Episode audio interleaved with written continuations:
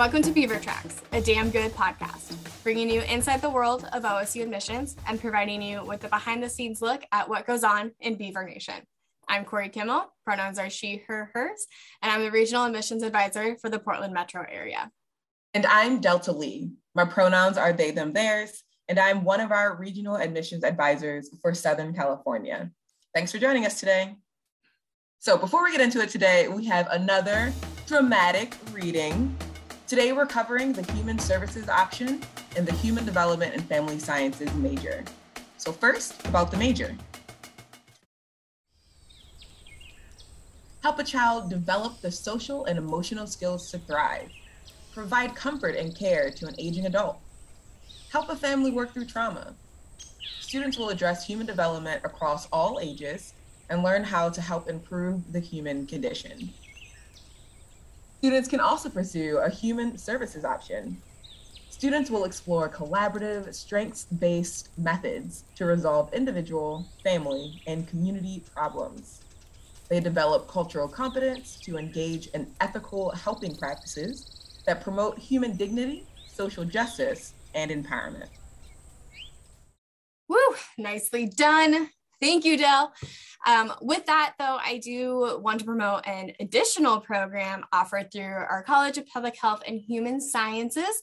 Uh, it's called the Go Baby Go program. So, uh, Go Baby Go is a national community based research, design, and outreach program that provides modified ride on cars to children uh, basically from birth to age three. So, uh, gives those children with limited mobility an option to move. And I think that's um, just a really cool option that students that are maybe interested in human development and family sciences, they can get involved with that outside of class as well.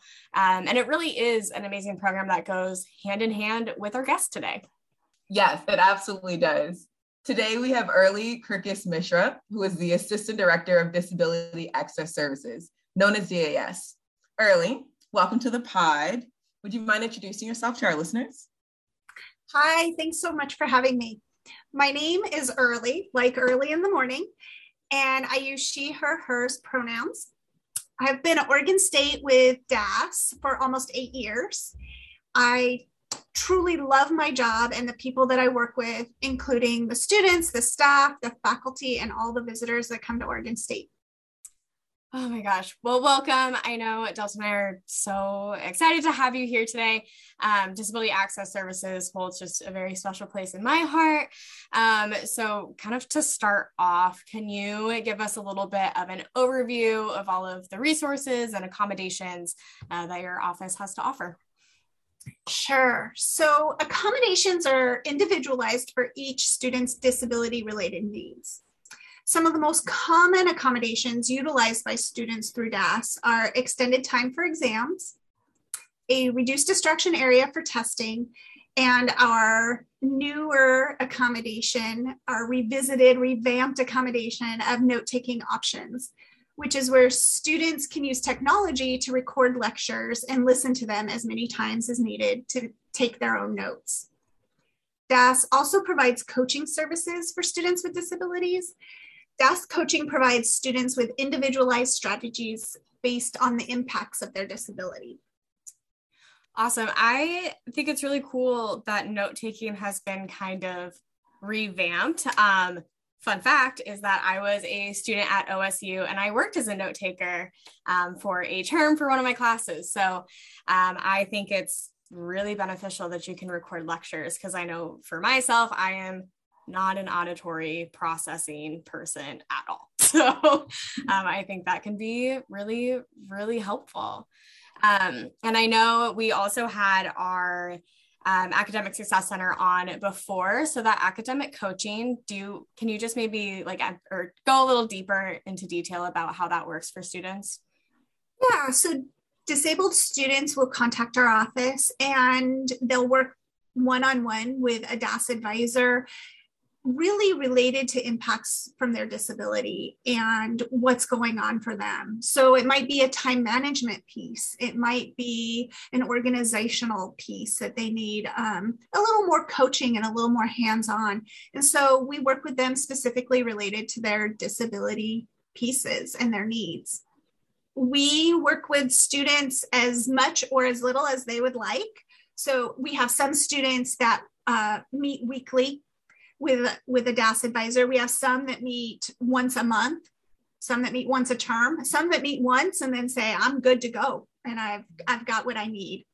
So we're, we're really flexible with how often we meet with students and how long they want to do it. Sometimes they'll take a break in between, like we'll see them their first year, and then a couple years later, they'll come back and say, okay, my needs have changed a little bit.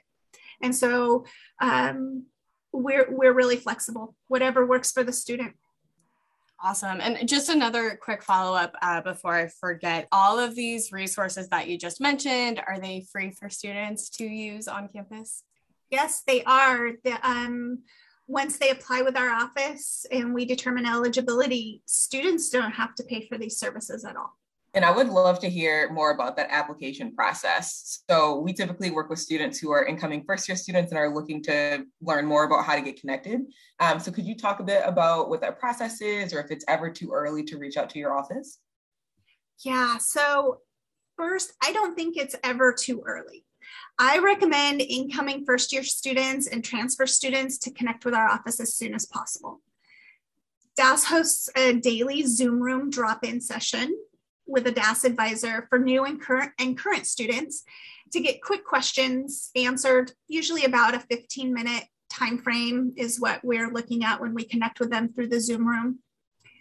Um, our Zoom room information is located on the DAS website homepage. So each term, our timing changes, but we host it all five days of the week that the office is open. Um, if there are in depth questions a student has, I, I encourage students to schedule a meeting with a DAS advisor. These meetings can be scheduled for 30 minutes or longer and it provides just some focused time for the student and the advisor to really talk about that student's specific needs and what's going on with them. Um, that can be scheduled, those meetings can be scheduled by calling our DAS office or emailing us. Um, as far as the application process, we have an application on our DAS homepage and it's going to ask some background information from the student like where are you from? Where um, what kind of accommodations have you used in the past? And then it will give an area for students to choose some accommodations that they would like to use moving forward at oregon state. And then we also ask for students to provide us with some sort of documentation of their disability and then from there our review team looks at all of the information that we have. And we also take some time to sometimes reach out to the student and say, hey, let's have a conversation. What's going on for you? And get a little bit more one on one time with students. Is that kind of like an IEP or 504, or could that also be medical, maybe like ADHD, dyslexia? It's like, what what does that all encompass what do you require or what do you not want for the documentation yeah. So so it could be a mixture of all of that. So we will um, we will accept 504s and IEPs from the K-12 system along with other documentation. We we accept medical documentation, um, learning disability information and assessments.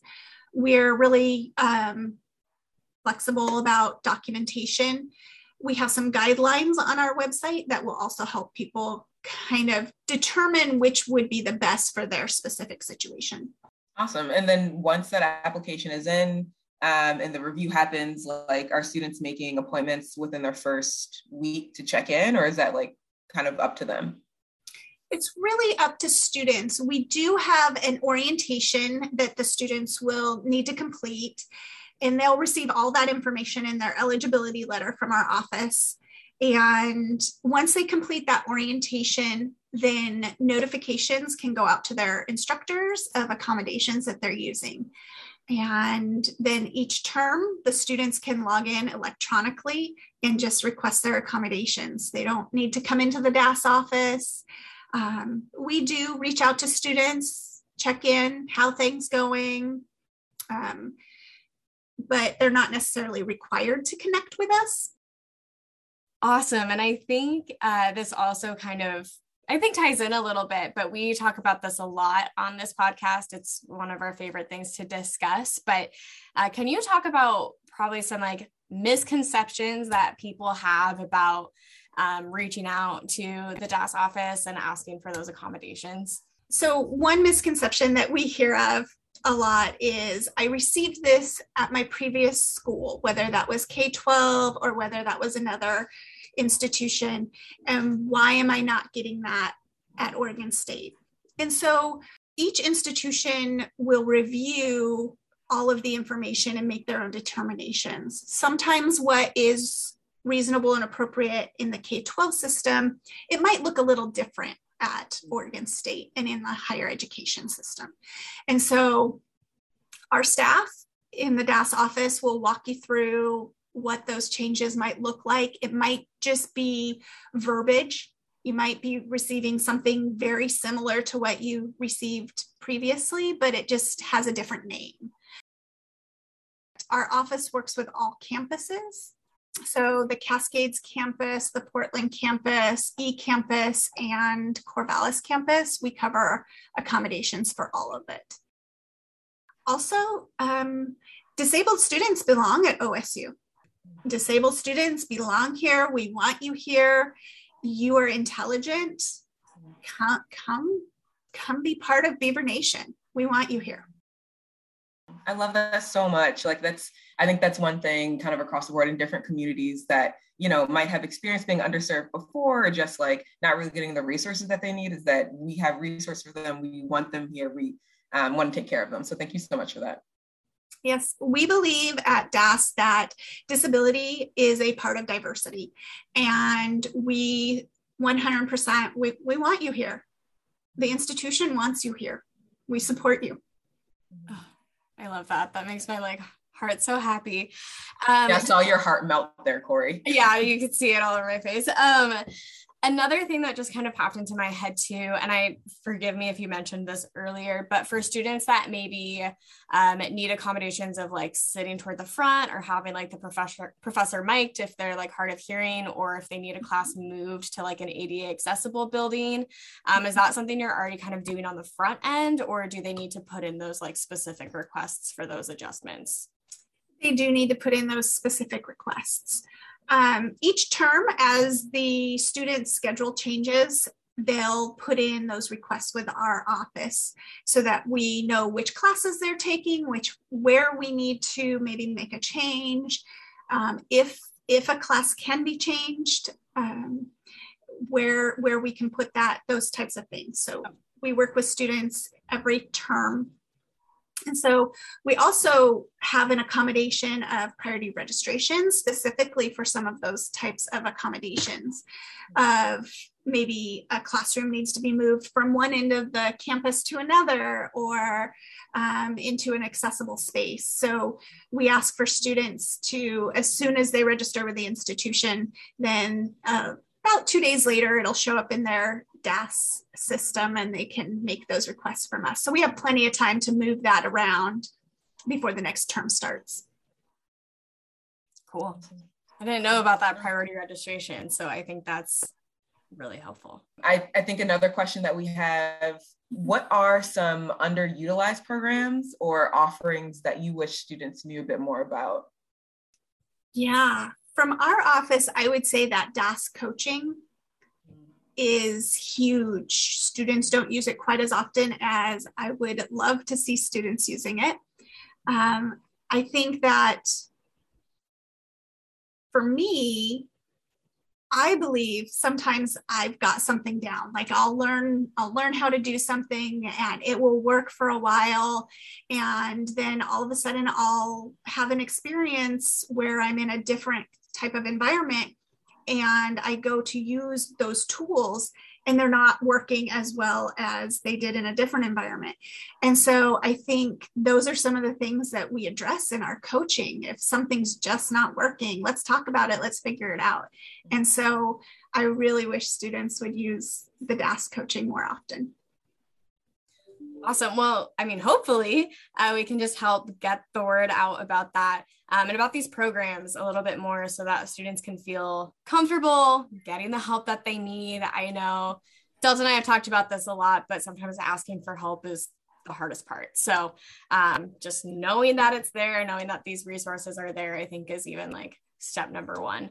Um, but you know, early, just one more time, again, thank you for being here. Can you let the people know uh, how to get in contact with your office?